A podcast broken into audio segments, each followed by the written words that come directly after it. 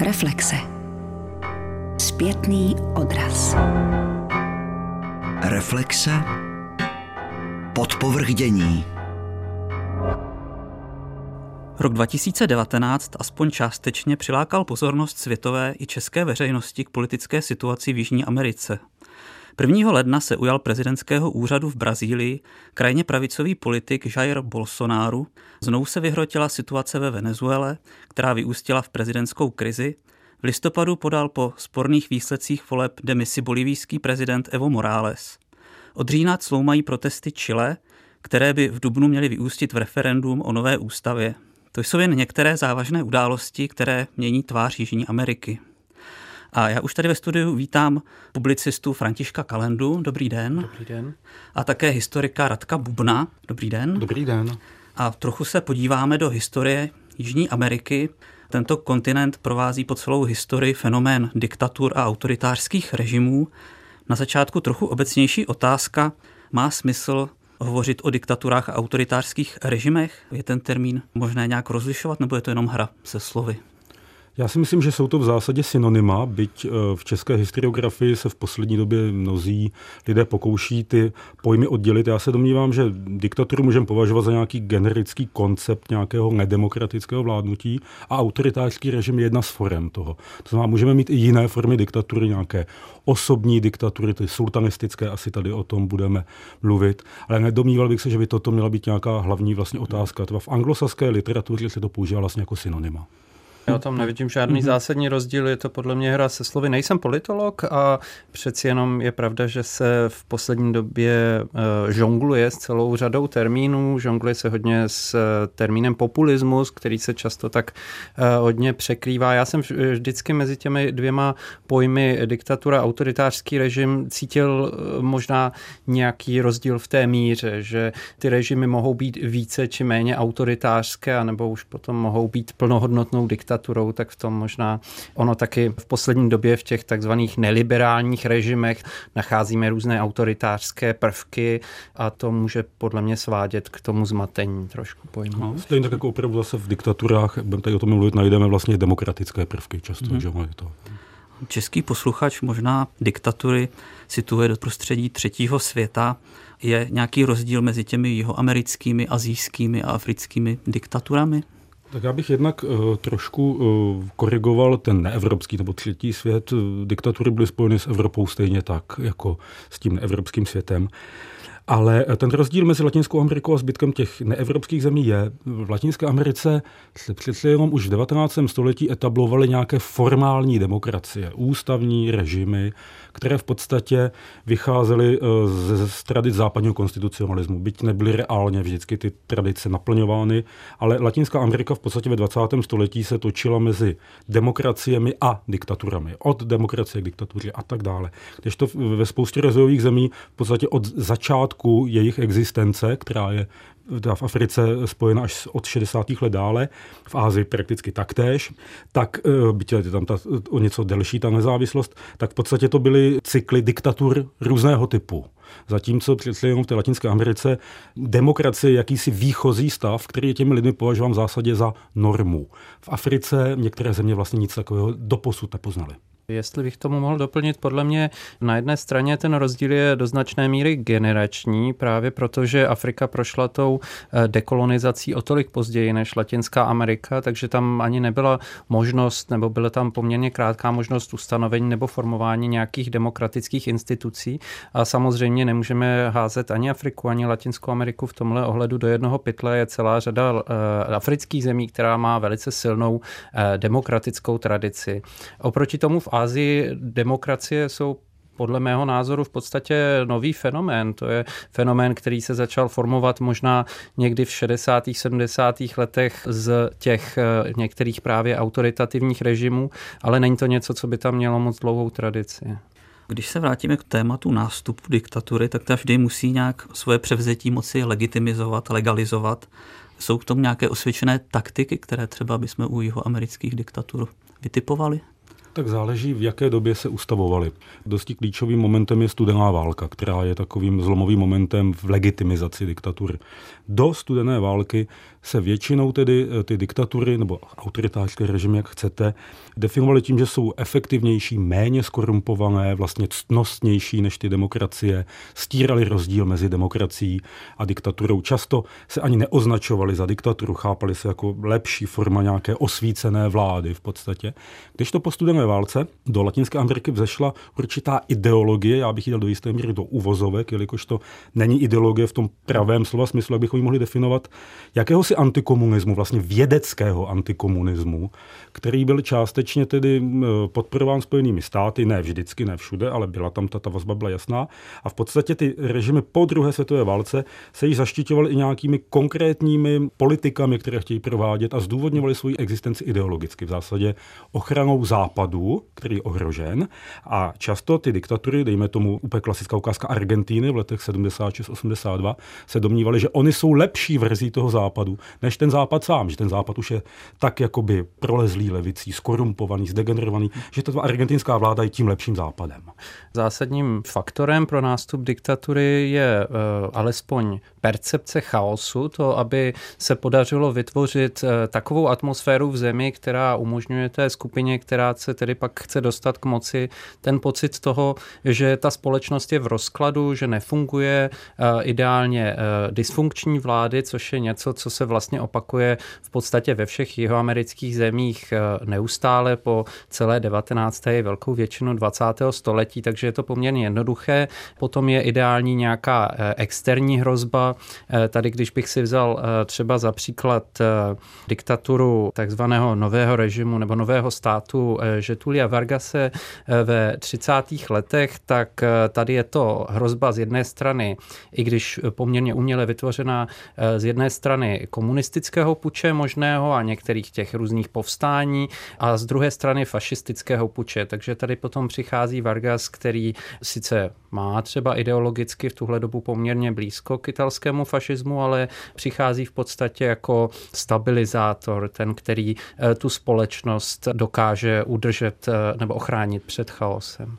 My jsme tady už zmínili i totalitní státy, to bychom se dostali někam trochu jinam, ale u nich se vždy hovoří o tom, že se snažili atomizovat společnost, eh, rušit nějaké zájmové spolky. Je tento proces možný vypozorovat i v Jižní Americe? No, já bych jednak eh, měl určité výhrady vůbec o celé té debatě o totalitarismu, byť ta, tak, takhle se vede, jak se to pověděl. Každopádně záleží, v jak které části Latinské Ameriky. V podstatě ony spolky se dají rušit a společnost atomizovat tam, kde vlastně společnost funguje jako společnost a spolky jsou. A to v jisté části Latinské Ameriky vlastně nikdy nebylo, zejména ve střední Americe, v některých zemích Jižní Ameriky.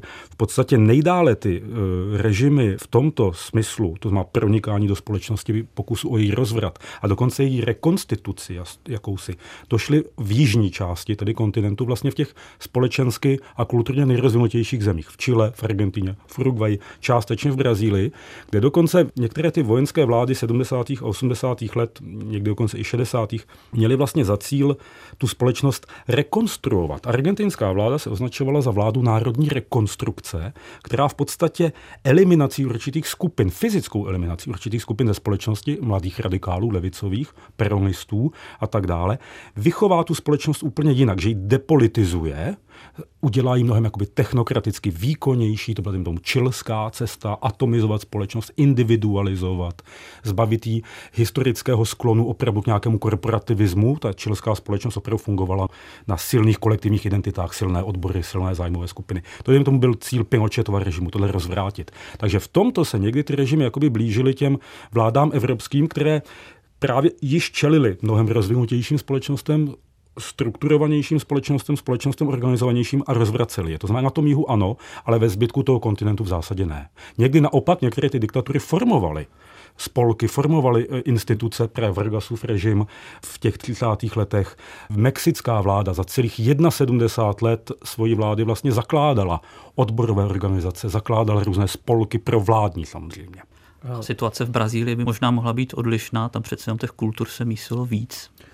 Tak eh, evidentně eh, ve velkém zájmu těch eh, diktatur obecně byly studentské spolky a vůbec univerzitní studenti, to byl obvykle první cíl, který ostatně po jejich krku šel ostatně jak Vargas, tak později právě ta vláda vojenské chunty.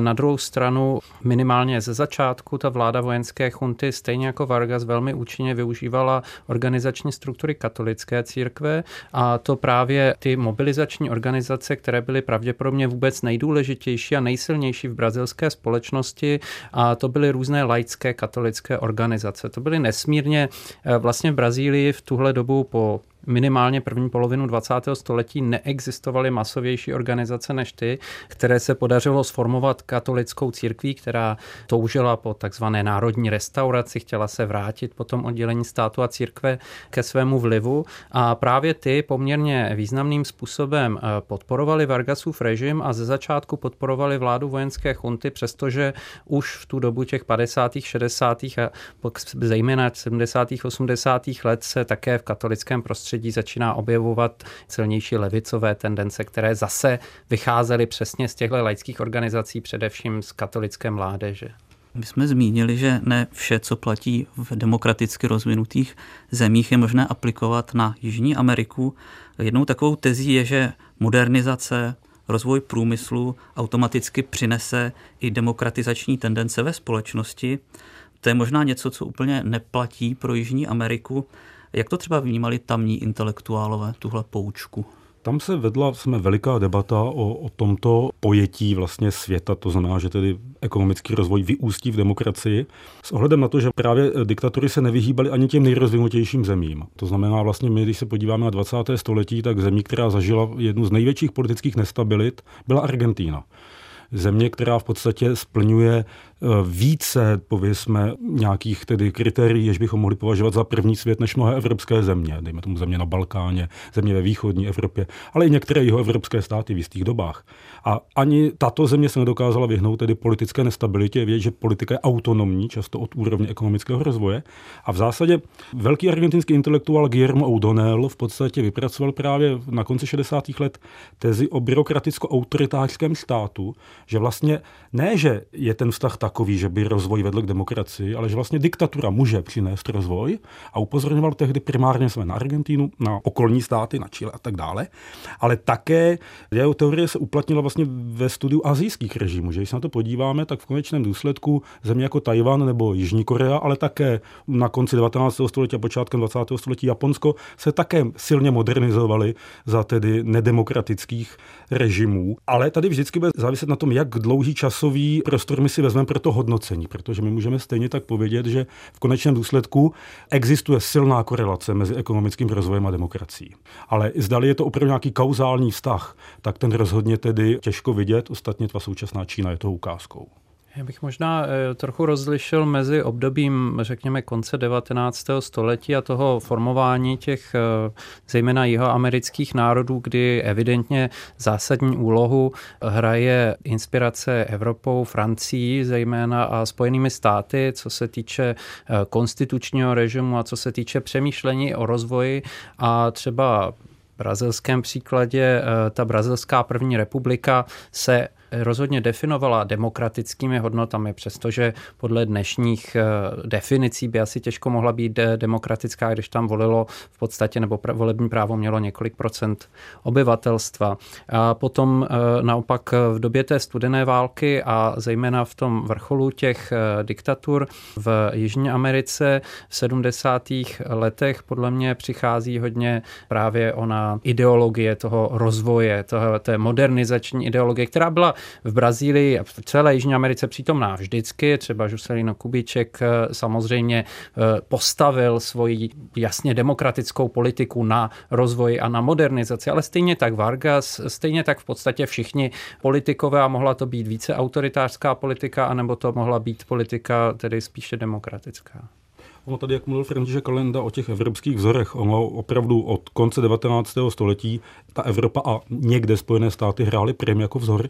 Mezi válkami s tím hodně zamával italský fašismus, do jisté míry i německý nacismus, ale ten italský fašismus mnohem více ten v podstatě ten italský fašismus měl svůj vliv v těch velkých populistických vládách v Vargase, Perona a tak dále, byť bychom je neměli považovat tedy za nějaké slabší odrůdy evropského fašismu, to by podle mě byla chyba, ale byly tam, byly tam určité e, inspirace. A po druhé světové válce to byla vlastně teze, že rozvoj je možný pouze díky nějakému koncentrovanému úsilí, které nebudou nabourávat, teď budu používat jazyk jeho amerických vojáků, nějací tedy ti politici, politikáři, populisté. Ostatně za studené války vlastně v Latinské Americe byli dva jako nepřátelé političí, komunisté a populisté a byli dáváni často do jednoho pytle, byť i mezi těmito dvěma politickými proudy, mezi komunisty a populisty bylo často veliké napětí. Není nezajímavé, že v opozici proti Peronovi se sešli konzervativci, liberálové a komunistická strana Argentíny.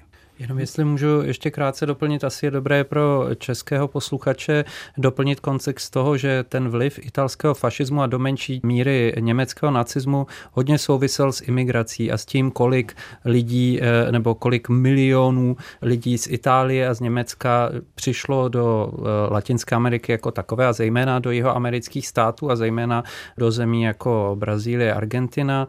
A to mělo tedy evidentní korelaci mezi sebou. My ostatně můžeme vidět, že eh, když se podíváme na materiály na eh, třeba brazilský tisk ve 30. letech, tak vidíme to spojení s fašismem, zejména přes italskou komunitu a oni také eh, potom celá řada z nich působila v politice, no a potom Německo mělo zase výrazný vliv na armádu. Já bych to doplnil vlastně, proč ten fašismus tam se uchytil vedle těch migrantských komunit. On v podstatě eh, sám Mussolini chápal svůj režim jako režim vlastně v rozvojové zemi. On mluvil že o tom, že svět se dělí na panské a proletářské národy a že Itálie a Německo, čerstvě sjednocené země, které nemají kolonie a tak dále, jsou těmi proletářskými. A těm latinoameričanům se to líbilo. Oni se viděli v podobné situaci, nerovnoměrně zapojeni do světové politiky, do světové ekonomiky a taky měli podobného protivníka, jako měl Mussolini v té době již. Oni měli toho protivníka v americkém kapitalismu, v tom liberálním kapitalismu tak jsme zmínili některé kořeny, které zasahují až do té doby před druhou světovou válkou, ale vraťme se do té poválečné éry. Tu samozřejmě formuje studená válka.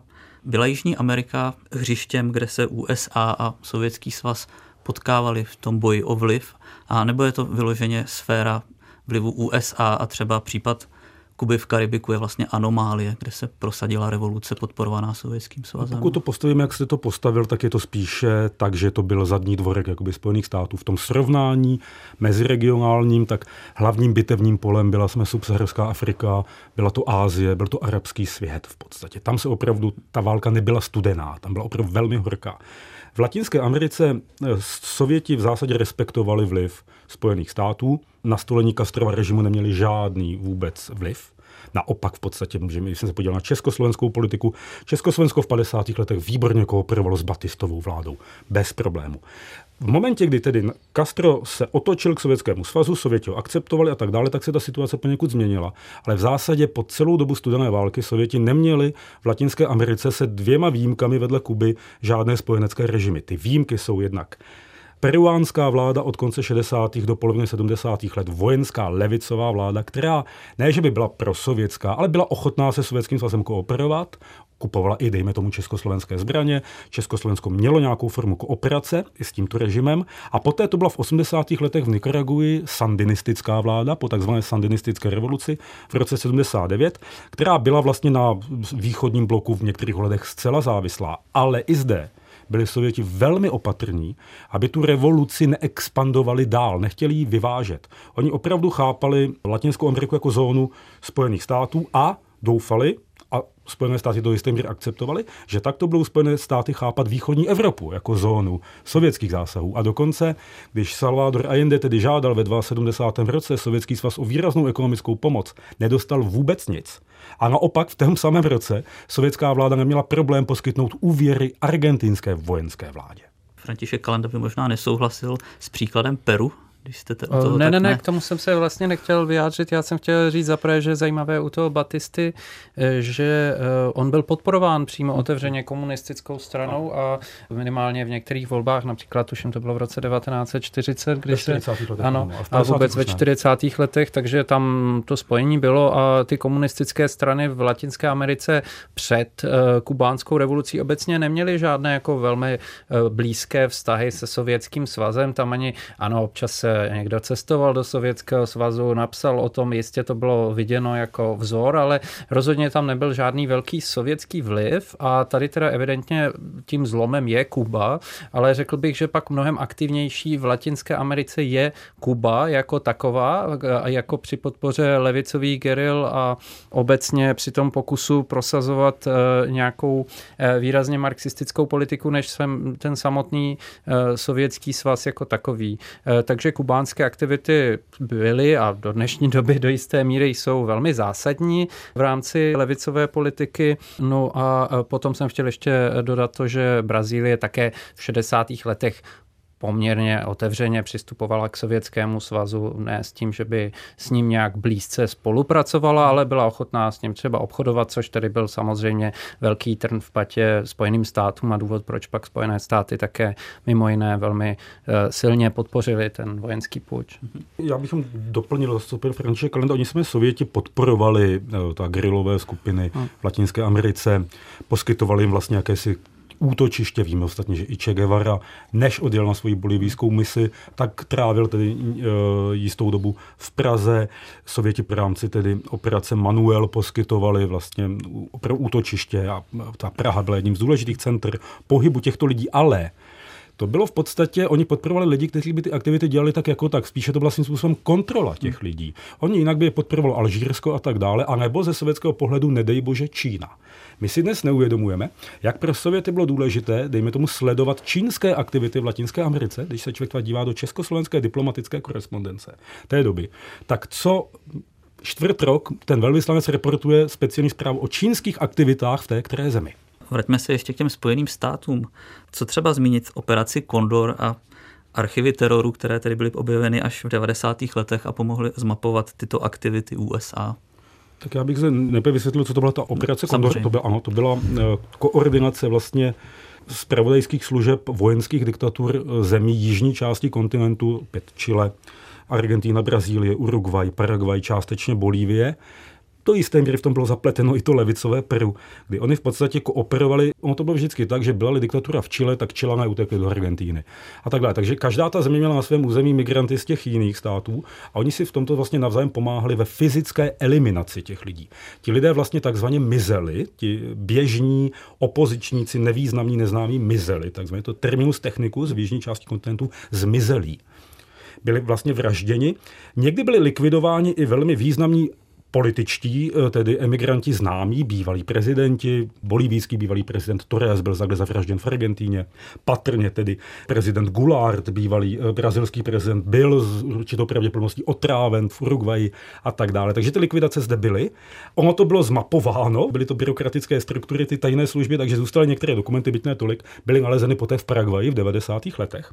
A Spojené státy tuto operaci neiniciovali. Nenamluvíme si, že by Argentinci a Čilané nebyli schopni zabíjet lidi bez amerického vlivu. Umí to sami. Ale Spojené státy o těchto akcích věděli, někdy v tom byly zapojeny jejich struktury. Ono občas jim to vymklo z rukou, dejme tomu, když čilská tajná služba zlikvidovala na americkém území bývalého ministra zahraničních věcí a jendeho vlády, ho vyhodila ve Washingtonu do vzduchu, tak už Spojené státy se začaly jakoby cukat, že toto opravdu ne. Ale rozhodně američané v tomto zapojení byli a věděli o tom, tady slavná Kissingerova věta, kterou sdělil argentinským vojákům, když chystali vojenský puč. A tak se ho ptali, jak by se Spojené státy dívali na to, kdyby tam opravdu začalo najednou být nějaká větší represe než obvykle.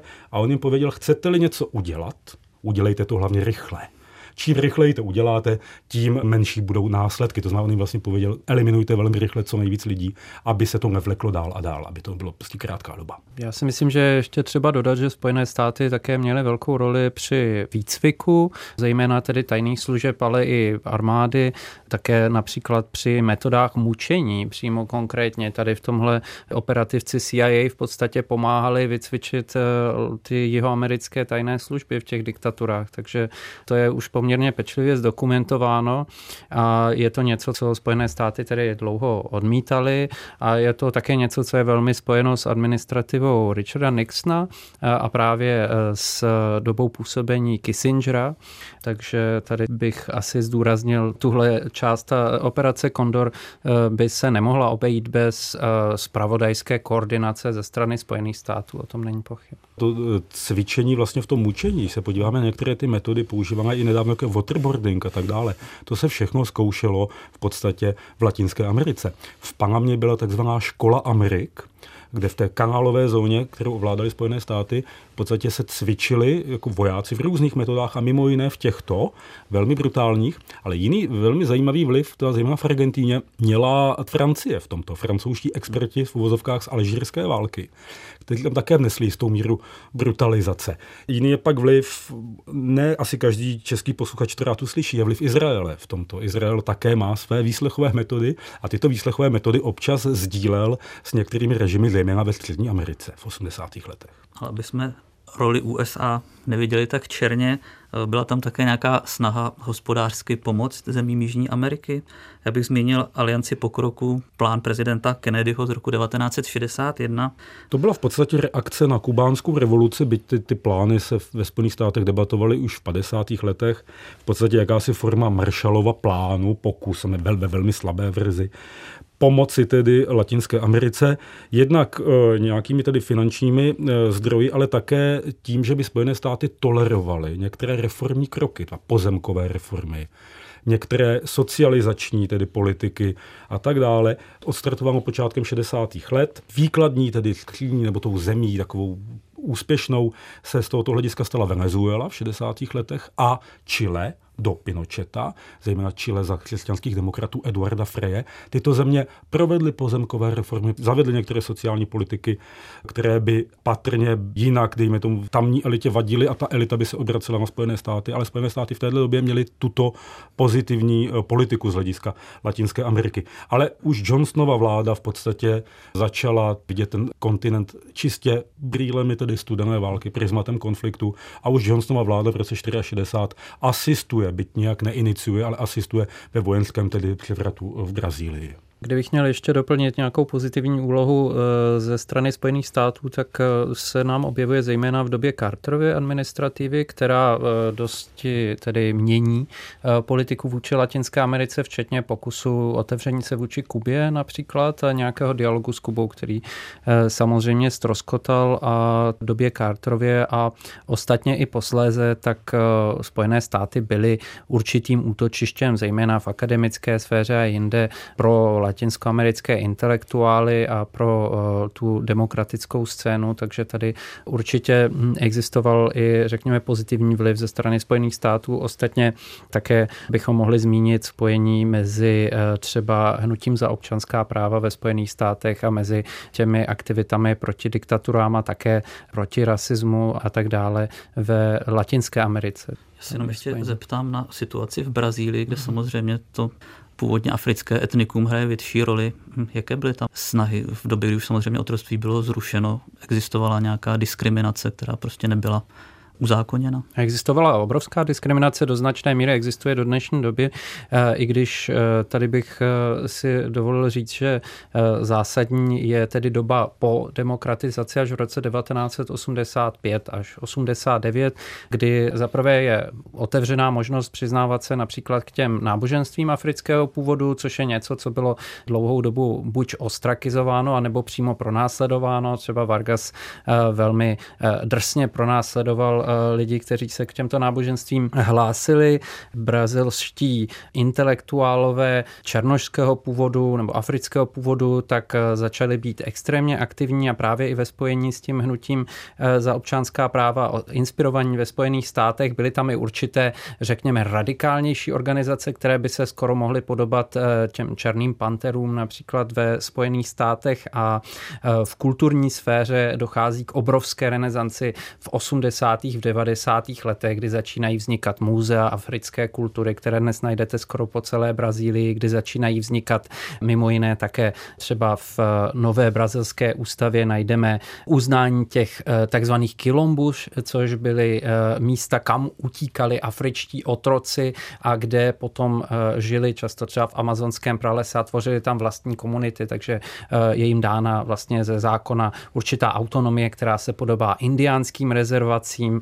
Je to velký důraz eh, tedy i řady politiků právě na africkou kulturu a na spojení s Afrikou a tady hlavní roli určitě hraje největší africké město mimo Afriku a to je Salvador ve státu Bahia. K těm Spojeným státům zpátky, že my je nemůžeme chápat jako monolit, my vždycky o Spojených státech, ale každá ta administrativa je rozdělená. Prostě jiný postoj má tomu prezident, jeho štáb, jiný postoj může mít státní department a tam je také důležité pak vidět jednotlivé velvyslance. Záleží, jaký je to typ velvyslance, je to profesionální velvyslanec nebo je to takzvaný ten political appointee, ten politicky jmenovaný. Ti, ti často napáchali hodně škod a stejně tak ti letití, dejme tomu pracovníci toho státního departmentu, mají často velmi odlišné názory a když pak člověk sleduje ty konkrétní aktivity, tak dejme tomu v destabilizačních politikách v Chile v roce 70, tak o podstatné části těch věcí, dejme tomu, vůbec nevěděl americký velvyslanec v Santiago, prostě nebyl informován a tak dále. Takže je tam nutno vidět, že ty administrativy jedou po více tedy liniích. Ostatně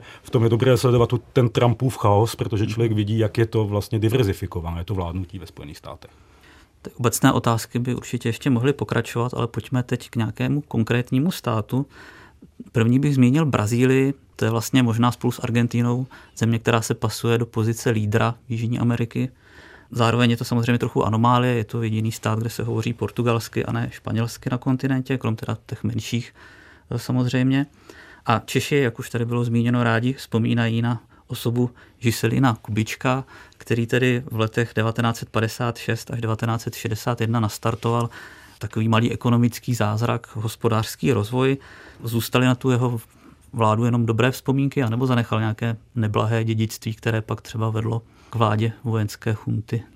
Kubíček určitě zanechal i neblahé dědictví, zejména tedy v otázce hyperinflace, která byla v některých letech až 40% potom a také e, z hlediska velkého dluhu. Kromě toho v Brazílii jako takové v těch letech Těsně po Kubičekově odchodu byl s jeho vládou spojena podezření z korupce, které potom vedly k některým těm dalším režimům, zejména tedy ke zvolení Quadroše prezidentem a potom po jeho odstoupení k tomu, že se do čela Brazílie dostává Gular a potom tedy docházíme k vojenské diktatuře, ale obecně bych řekl, že i dnes je Kubíček v Brazílii takovým symbolem skutečně rozvoje, je symbolem té modernizace, je symbolem symbolem takového nadějného období už jenom proto, že přeci jenom to byla jasně demokratická vláda, která měla velmi blízké vztahy a inspirovala se evropskými státy. Třeba byla to tedy vláda obecně úspěšná, e, se domnívám, a úplně bych mu nekladl za vinu to, co se dělo potom, protože to velmi úzce souvisí s osobnostmi těch dalších dvou prezidentů a také to velmi úzce souvisí s rolí brazilské armády, která už v tuhle dobu stejně jako už dříve, řekněme minimálně od roku 1930, od toho prvního vojenského převratu, si hrála na takovou stabilizační sílu, takže to potom vyústilo v té vojenské diktatuře. Ještě bych možná zmínil, že Brazília jako hlavní město není až tak obecně milována v Brazílii, to je asi nutno říct, že to nebyl obecně eh, obrovský úspěch, protože přeci jenom Brazília se rychle stala také místem velké chudoby a obrovských společenských nerovností, což je ostatně pro Brazílii jako zemi typické přes všechnu tu futuristickou eh, architekturu a je takovým trošku symbolem, kde se podařilo koncentrovat všechnu tu nenáviděnou politiku do jednoho města. Takže pro Brazilce Brazília, pro Brazilce mimo Brazílie samozřejmě, je to hlavní město poměrně velmi neoblíbeným místem. Jen tedy doplním, že projekt přenesení hlavního města do Brazílie inicioval právě Kubiček. Co by no, asi... On ho neinicioval, ne. on ho poprvé uvedl do praxe, protože mm-hmm. to je projekt, který se objevuje už ve všech, prakticky ve všech demokratických ústavách Brazílii už od roku 1891. A dokonce už s ním počítal s městem v těchto místech Marquis Pombal v době portugalského koloniálního panství. Takže to je něco, co se neustále mluvilo o tom, neustále se to odsouvalo, ale Kubiček byl první první, který skutečně řekl, ano, tohle postavíme a ještě ke všemu se rozhodl, že to teda se pokusí za jakoukoliv cenu dostavět v době jeho vlády, což se nakonec hmm. nepodařilo. Hmm. Ta doba toho konce 50. a počátku 60. let toho ekonomického růstu Brazílie je taky dobou kulturního boomu té země, kdy ona se stává, vlastně dostává do epicentra světové pozornosti hudba brazilská, bosanova a tak dále. Toto bylo univerzálně poslouchaná hudba. V Československu to mělo velký impact, když se člověk na starce na chmelu a tak dále. To prostě vše, to sem padalo. A tak je to doba velkého vzestupu brazilského fotbalu, kdy opravdu celý svět najednou vidí tu sílu Brazílie, to je doba Pelého. Je to doba Garinči, je to rok 62, to kdy Brazílie odběhli. vítězí tedy nad Československem eh, ve finále mistrovství světa. To jí tehdy také dodávalo té zemi jako na, na váze. A víte, co je legrační, že do Brazílie fotbal přinesli američané a přinesli ho tam američtí protestanti. A pro katolické Brazilce byl fotbal ještě v těch prvních několik desítek let něco absolutně nepřijatelného, takový největší národní nepřítel nebo jeden z těch velkých národních nepřátel. To je jenom taková zajímavost. Ale vraťme se zpět k těm diktaturám, jak už jsme tady zmínili, tak Žiselino Kubíček na nich neměl přímo nějaký vliv, že by jeho ekonomický zázrak inicioval tento nástup. Eh, jaká pak tedy byla hm, brazilská situace v době vlády maršála Castelu Branca a dalších? Co pak ty samotné vojenské diktatury v Brazílii přinesly tomu státu? Možná bych ještě začal tím, že vlastně od toho vojenského puče, který Goularta odstranil, se neočekávalo to, že bude více než 20 let vlády vojenské chunty. Tady se skutečně očekávalo, to mělo poměrně velkou, eh, širokou populární podporu, zejména zase i ze strany katolické církve a konzervativců, ale dokonce i některých eh, levicových eh, stran. Mimochodem, nedlouho před tím pučem proběhl proběhl obrovský zhruba půl milionový protest, jeden snad z největších v brazilské historii, pochod za rodinu, který přímo požadoval, aby byl Goulart odstraněn, takže to odstranění mělo i podporu parlamentu, takže tady se očekávalo, že vojáci eh, zlikvidují prezidenta, tedy ne doslova, že ho pošlou někam do exilu a eh, obnoví se ten parlamentní pořádek, jako už se to předtím několikrát stalo. Stalo se to v roce 45, kdy odstranili Vargase a tak dále. Takže to nebylo něco, co by nemělo nějaký precedens. Ovšem, co se stalo, bylo to, že ta diktatura se poměrně rychle konsolidovala, ta vojenská chunta zlikvidovala parlamentní strany, v podstatě uzavřela nejvyšší soud, což je něco, s čím teďka zase velmi operuje Bolsonaro a jeho synové, tedy s těmi hrozbami a v podstatě začala budovat eh, režim, který eh, se opíral pouze o armádu a o takovou jako technokratickou, opravdu byrokratickou demokratickou vládu o ten důraz právě na rozvoj, zejména na dobývání Amazonie, amazonského pralesa, to bych řekl, že bylo poměrně zásadní a to, že Brazílie se jí podaří naplnit ten svůj obrovský potenciál, který má jako ta velká země, kde ovšem v podstatě celé obyvatelstvo i veškerý průmysl, veškerá ekonomika se soustředí pouze na pobřeží. Takže to je, eh, myslím, velmi důležitou součástí charakteristiky toho režimu. Ten režim se snažil být tedy tedy eh, apolitický, samozřejmě byl velmi silně protikomunistický, to byla důležitá součást té rétoriky a té náplně toho režimu. A je to režim, který v podstatě padl mimo jiné z toho důvodu, že nedokázal naplnit eh, ty představy nebo ty sliby, které dával. To, že potom zejména v 80. letech se ten, eh, zase občas se mluví o ekonomickém zázraku ze 70. let, tak se ten potenciál vyčerpal, vrací se nám velká inflace, vrací se nám vlastně ekonomická stagnace a to je něco, co potom vedlo k delegitimizaci role armády. Kromě toho, že eh, tedy široké vrstvy obyvatelstva už byly pod eh, čím dál větší represí. Ten režim se také stává čím dál represivnější v 70. letech. Podívejme se na dvě takové výrazné osobnosti, diktátory par excellence, Alfreda Stroessnera, paraguajského diktátora a Augusta Pinocheta, čilského diktátora. O povaze těch režimů asi není potřeba až tak dlouze diskutovat, jsou to prostě vojenské diktatury. Mě by zajímalo, jak třeba ten Stroessnerův nelidský eh, režim, který vraždil a mučil tisíce oponentů, dokázal v mezinárodních politických vodách obhájit ty svoje praktiky. Dočkal se třeba nějakých sankcí? Já bych se jinak na úvod trošku eh, oddělil Stressnera od Pinocheta, protože sice byl voják, Opíral se také o armádu, ale v zásadě formálně to byla uh, diktatura jedné politické strany. V Paraguaji vládla od roku 1947 strana Colorado, uh, strana konzervativní, která tam vlastně vládla až do poloviny 90. let v podstatě a svým způsobem kontroluje tu zemi dodnes. Ale uh, Stressner, který vládl od tedy poloviny 50. let až do roku 89, padá ve stejný moment jako ve východní Evropě, tak on uh, využíval jedné věci. Paraguay je opravdu relativně izolovaná, málo známá, turisticky nevyhledávaná země, která v podstatě, když to povím hodně tvrdě, nikoho moc nezajímá. To znamená, on dokázal ten svůj režim držet dost pod pokličkou. Ostatně není to první izolacionistický prezident Paraguaje už po nezávislosti se stala velmi uzavřenou zemí. A on vlastně využíval těch konfliktů studené války, využíval toho, že byl striktně protikomunistický, využíval svých dobrých vazeb na Tajvan, na Čankajška, tak dále. On dodnes Paraguay uznává Tajvan, neuznává pevninskou Čínu jako Čínu uznává Tajvan jako Čínu. On tedy eh, toto dokázal. Současně ten režim eh, neměl žádné, eh, jak neměl ty vazby, dejme tomu na Evropu ve smyslu, že by někdy Evropané jezdili do Paraguay a pak o tom mohli někde psát, na rozdíl od Pinocheta, kdy nástup Pinocheta viděli tisíce intelektuálů evropského původu, co žili v té době v Chile za Allendeho, tak vlastně ten režim systematicky denuncovali mezinárodně. Ten Stresnerův režim v podstatě jel takovým jakoby až havlovským samopohybem v podstatě, že si na to všichni zvykli. I z toho hlediska ten jeho pád konečný v podstatě vůbec nemá nic společného s těmi pády těch jiných režimů. To byla čistě akce zase jiných vojáků, kteří se ho v podstatě zbavili. A odchod Stresnera rozhodně neznamená nějakou jednoznačnou demokratizaci země. Ta se pro provádí teprve až někdy v polovině 90. let.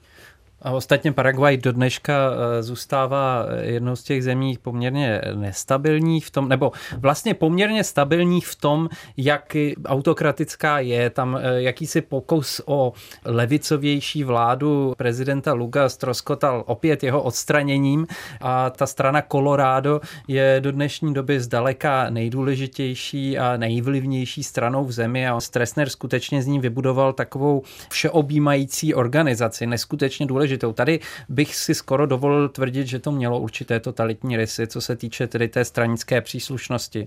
No a samozřejmě pak Stressner poměrně dlouho benefitoval z toho, jaké měl sousedy, kteří byli také diktátoři, no a ani on se nevyhnul té výrazně developmentalistické retorice politice.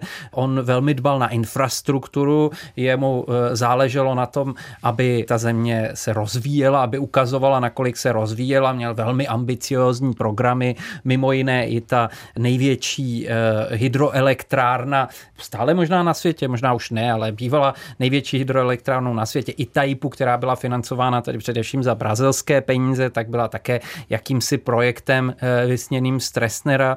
Takže v tomhle ohledu on, on měl velmi zajímavé a velmi odlišné politiky od těch ostatních a on také se hodně vyznačoval kultem osobnosti, což bylo něco, co bychom možná také až tolik nenašli u těch dalších vojenských diktátorů. On byl opravdu diktátorem par excellence v tomhle případě tím typickým skoro až karikaturou latinskoamerického diktátora, jak si ji představujeme.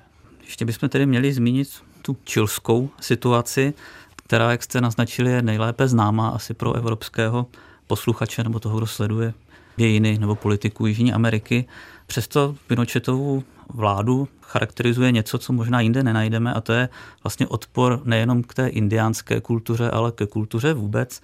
Jen zmíním, že zakázal nošení tradičního ponča, zakázal řadu zpěvů, tanců, svátků. Je tenhle ten postup, kde je ta minulá kultura jakoby vymazána ještě někde možné zmapovat v Jižní Americe, nebo je to opravdu jenom Pinochetův vynález? Je, byť jako Pinochet v tom eh, byl jeden z těch výraznějších vládců a ta je ten jeho režim, ale to bylo to běžné ve střední Americe, zejména v Guatemala, kde v podstatě došlo ke genocidní válce proti majskému obyvatelstvu v 70. a 80. letech. Ty údaje se blíží až ke čtvrt milionu zabitých majských indiánů. Ale obecně ta otázka indiánů v Latinské Americe je z tohoto hlediska velmi komplexní. Byly některé dokonce i diktatury, které naopak pozitivně pracovaly s tím indiánským dědictvím. Ta režim v Mexiku jedna strana, která tam vládla od roku 29 do roku 2000, výrazně stavěla minimálně symbolicky na astécké minulosti. Vojenská vláda v Peru dokonce uznala indiánské jazyky jako oficiální jazyky, změnila dokonce způsob psaní některých měst jako podle tedy vlastně kečujské výslovnosti a tak dále.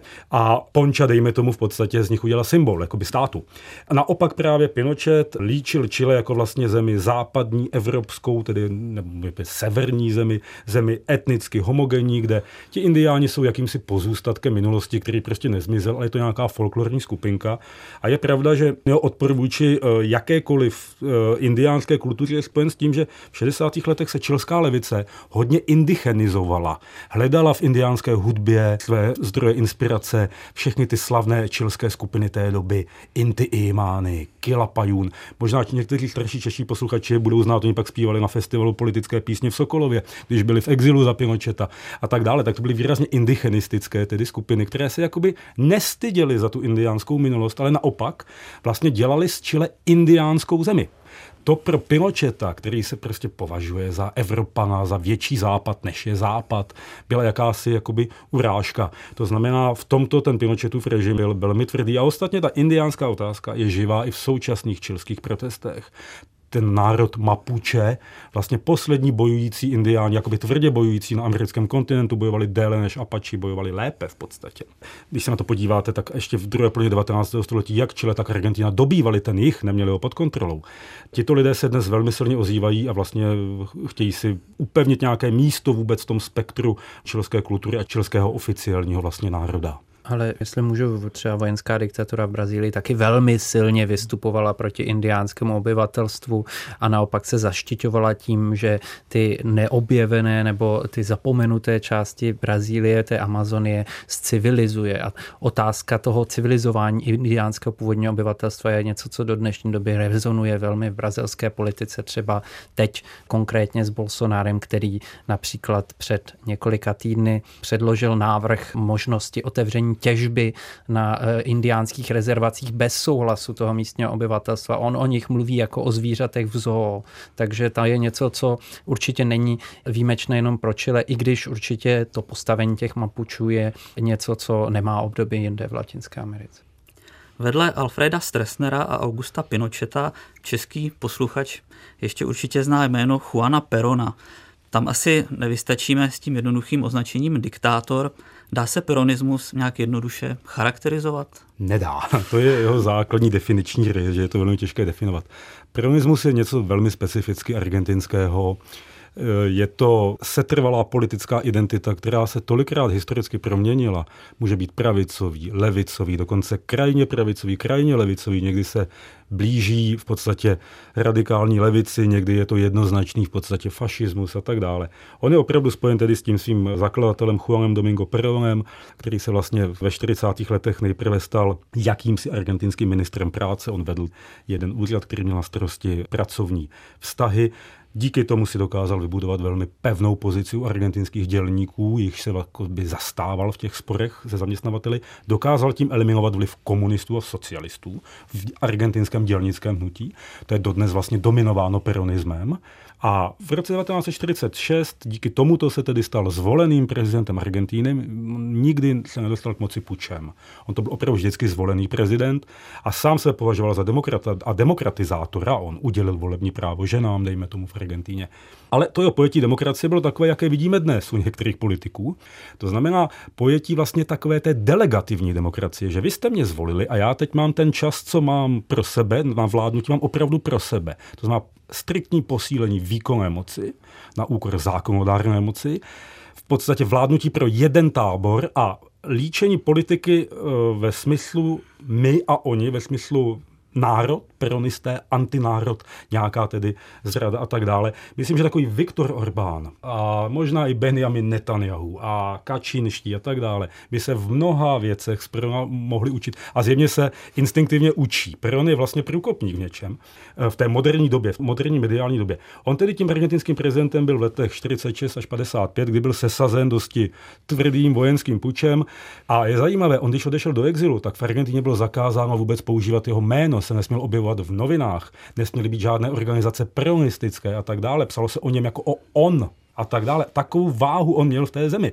A on v podstatě z toho exilu až do poloviny 70. let, kdy se zase vrací do Argentíny, ze zákulisí ovlivňoval stejně podstatnou část argentinské politiky, protože kdykoliv, když byly v Argentině volby, tak bylo důležité, na koho on jakoby buď explicitně, to si většinou nemohl dovolit, nebo implicitně ukáže, tak ten měl vlastně v Argentině mnohem větší šanci vyhrát. To znamená, je to vlastně fenomén, který tu Argentinu provází dodnes, ostatně i dnes, teď v uplynulých měsících se k moci opět dostala ta bývalá peronistická strana, to Partido Justicialista, strana vlastně za spravedlnost. Jo. A jen poslední věc, ten peronismus je tak ideově vágní, že oni v podstatě jediná jejich ideová doktrína je takzvaných 20 peronistických bodů, kde v podstatě jedním z těch prvních bodů je, že člověk má být vlastně peronistou, že peronista nemá ubližovat peronistovi, že cílem je spravedlnost a tak dále, ale z toho vlastně nevyvodíte nic.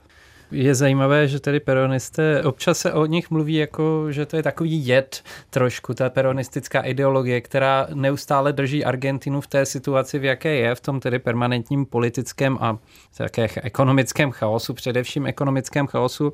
A vlastně prezident Macri, který byl do eh, konce minulého roku prezidentem Argentíny, tak byl prvním neperonistickým prezidentem od pádu vojenské diktatury, takže to je něco, tuším. Je to Nebyl, tak? ale byl ne. první, který dovládl celé A, funkční do... období. Hmm. Jinak vždycky, hmm. ono je to vlastně v Argentině, já to, to teď trošku Františkovi nekolegiálně skočím, ale to v té Argentině je tak, že v podstatě, když peronisté vládnou, nemají-li tedy v čele Perona, jsou to jiní, tak se navzájem likvidují a, a komplikují si to vládnutí. Jakmile jsou v opozici, tak se většinou sjednotí a potopí tu vládu, která je neperonistická. Ten Macri měl určité štěstí, že za něj byli ti peronisté tak rozděleni, že jistá část peronistů s ním spolupracovala. To znamená, vlastně vy máte peronismus, který má více politických stran, to už dneska není ani jedna politická strana. Jo, takže je to opravdu takový fenomén, který e, zatěžuje vládnutí v Argentíně protože je to opravdu silná kolektivní identita, stělesněná zejména v odborech, a ty jsou v Argentině velmi silné, a v několika politických stranách, a dneska zejména ve vnitrozemských provinciích. A ty mají velkou váhu v argentinském senátu, díky tamnímu volebnímu systému, takže vládnout v Argentině bez peronistů je prakticky nemožné. A peronisté, když vládnou, tak zase se rozdělí a likvidují se tedy mezi sebou politici. I když nutno dodat, že eh, ti pravicoví peronisté se poměrně významně zdiskreditovali tou eh, argentinskou ekonomickou krizí, eh, jejich symbolem je určitě prezident Carlos Menem, velký privatizátor a e, ta krize e, potom poměrně významně podle mého názoru posílila to levicové křídlo e, u peronistů, které je zase reprezentováno tedy Kirchnery, tou dvojicí teď už zesnulého Nestora Kirchnera a Kristínou Fernandez Kirchnerovou, která je opět tentokrát v roli viceprezidentky Argentíny. Ještě kdybych měl ten peronismus k něčemu připodobit, podobně, tak bych řekl, že je velmi podobný vargasismu. To byla také v podstatě neideologická záležitost, která se dost vyvíjela v závislosti na tom, jaké byly zrovna mezinárodní i národní podmínky. Jehož hlavním eh, tématem byl určitě nějaký národní vývoj, byl to centralismus bez pochyby a je to něco, co také přežilo, že Tulia Vargas se minimálně do těch 60. let, ovšem není to něco, co by v dnešní době byla nějaká významná formující ideologie v brazilské politice, ale byla určitě do těch 60. let a tady si proto myslím, že Peron a Vargas trošku patří jakoby do jiné generace těch autokratů, než patří třeba tady ti typičtí studenováleční vojenští diktátoři. K tomu rozdělení peronismu není nezajímavé, že když se v 70. letech Peron vracel právě po letech z toho exilu, bylo mu dovoleno se vrátit do Argentíny, tak během čekání na něj na letišti na sebe ty dva peronistické tábory levice a pravice začaly pálit ze zbraní a byli tam mrtví. Takže až takhle je to zajímavé hnutí. Vraťme se ještě od toho pozdějšího peronismu přímo k osobě Juana Perona. Argentinský spisovatel Ernesto Sabato vzpomíná, že když on slavil pád Perona, pád Tyrana, tak chudé služky v hotelu, kde slavil, služky indiánského původu vlastně plakali. Dá se říct, že chudina vnímala ty reformy opravdu pozitivně v Argentíně? Jednoznačně Perón se opíral tedy zejména o městské eh, dělnictvo. Jehož situace se za jeho vlády za v těch prvních letech výrazně zlepšila. On v podstatě provedl svého druhu kulturní revoluci v Argentíně. Vlastně za něj se dělnický způsob oblékání, dělnický způsob mluvy stal v Argentíně vlastně dominantním. Tvrdí se, že do Perona vlastně nebylo možné jít v centru Buenos Aires bez klobouku nebo bez saka.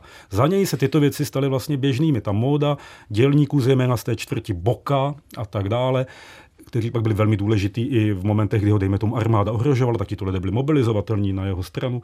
Tak tato jejich kultura se vlastně stala v Argentině jakoby dominantní, uznávanou. On uměl s těmi lidmi mluvit, jsme využíval tu svoji manželku, tu Evu Duarte, tu slavnou Evitu, a tak dále.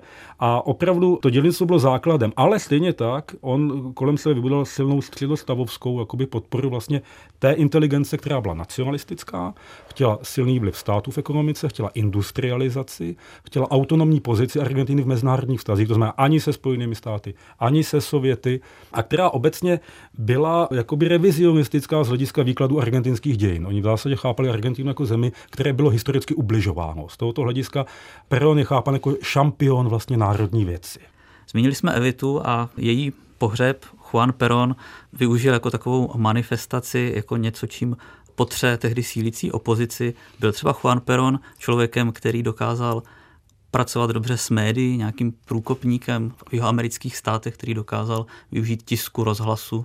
Ne úplným průkopníkem, ale byl to ve své době nejlepší eh, využivatel toho. Rozhlas bylo jeho hlavní médium, jsme filmové týdeníky. On eh, nebyl tedy úplně nějaký jednoznačný rétor, na to měl zejména tu Evitu, ale on věděl, kdy, kde, jak se nechat natočit. Ostatně Argentinci ho poznali více v době, kdy v roce 1944 došlo k zemětřesení v městě San Juan a okolí a Perón zorganizoval pomoc tomuto městu a okamžitě se nechal natáčet do všech týdenníků, jak on na místě pomáhá těm lidem. On věděl, kam se postavit, kdy se postavit, věděl, kdy si má sundat to sako, tím právě dával najevo těm dělníkům, že jeden z nich a vyhrnout si rukávy a takhle k ním mluvit. To znamená, byl to z tohoto hlediska velký profesionál, ale v těch médiích byla klíčová ta jeho žena Evita a on nejenom ten její pohřeb, ale ono celé to její umírání, ono to bez znít cynicky, ale celé její umírání byl politický akt v podstatě. To už bylo v době, kdy ta situace v Argentině byla vyhrocená. Ekonomika už nefungovala tak solidně, jak mohla být. Za korejské války se trochu zase pozice Argentiny zlepšila ekonomická. A ona v podstatě celé to své umírání udělala, jakoby eh, z něj udělala mobilizační nástroj pro peronismus právě v tvrdém boji s opozicí. Ostatně jeden z důvodů rostoucí opozice vůči Peronovi byl fakt, že on vlastně chtěl ze své manželky udělat viceprezidentku a tak dále. A tam dokonce pak byla i úvaha, že by ho jednou mohla nahradit, což pro tehdejší konzervativní Argentince, elitu a armádu a církev bylo něco naprosto nepředstavitelného. Konec prvního funkčního období Juana Perona také může sloužit jako ilustrace toho, že pád diktátora urhne zemi do ještě většího chaosu. Co následovalo v argentinských dějinách po jeho odchodu? Já bych teď trošku rozporoval to, že byl diktátorem. On, no, on používal pro autoritářské metody, s opozicí se moc nebavil, ale proč vlastně to uvrhlo zemi do chaosu a proč tam byly diktatury? Vlastně peronistů bylo v Argentíně až 40%. To znamená, vy ve jménu demokracie jste odstranili člověka, který by vyhrál každé volby. To znamená, tam byli v Argentíně takzvaní liberální demokraté bez lidů, a byl tam Peron s lidem. A vlastně oni věděli, že budou-li jakékoliv volby, které budou opravdu soutěživé, to znamená, bude v nich moc kandidovat Peron, takže on je vyhraje. A oni si tam po celou dobu si nevěděli hrady s tím rozporem. My jsme jakoby demokraté, ale nemůžeme zorganizovat volby, protože by je vyhrál Peron, který je jako diktátor, oni dokonce označují za totalitáře, nacifašistů, agenta, Bůh ví koho a tak dále. Já myslím, že český posluchač e, může vidět podobný rozpor v současné české politice s jedním politikem. Jo? Že ve jménu demokracie vy v podstatě chcete zvracet výsledek voleb, vyzýváte k odchodu někoho, kdo v podstatě vyhrál. To samé bylo s tím Peronem. Tak nevyčerpali jsme všechny otázky, ale vyčerpali jsme čas vyměřený tomuto pořadu. Já ještě jednou moc děkuji historikovi Radku Bubnovi, že přijal pozvání. Děkuji za pozvání. A také publicistovi Františku Kalendovi. Moc děkuji.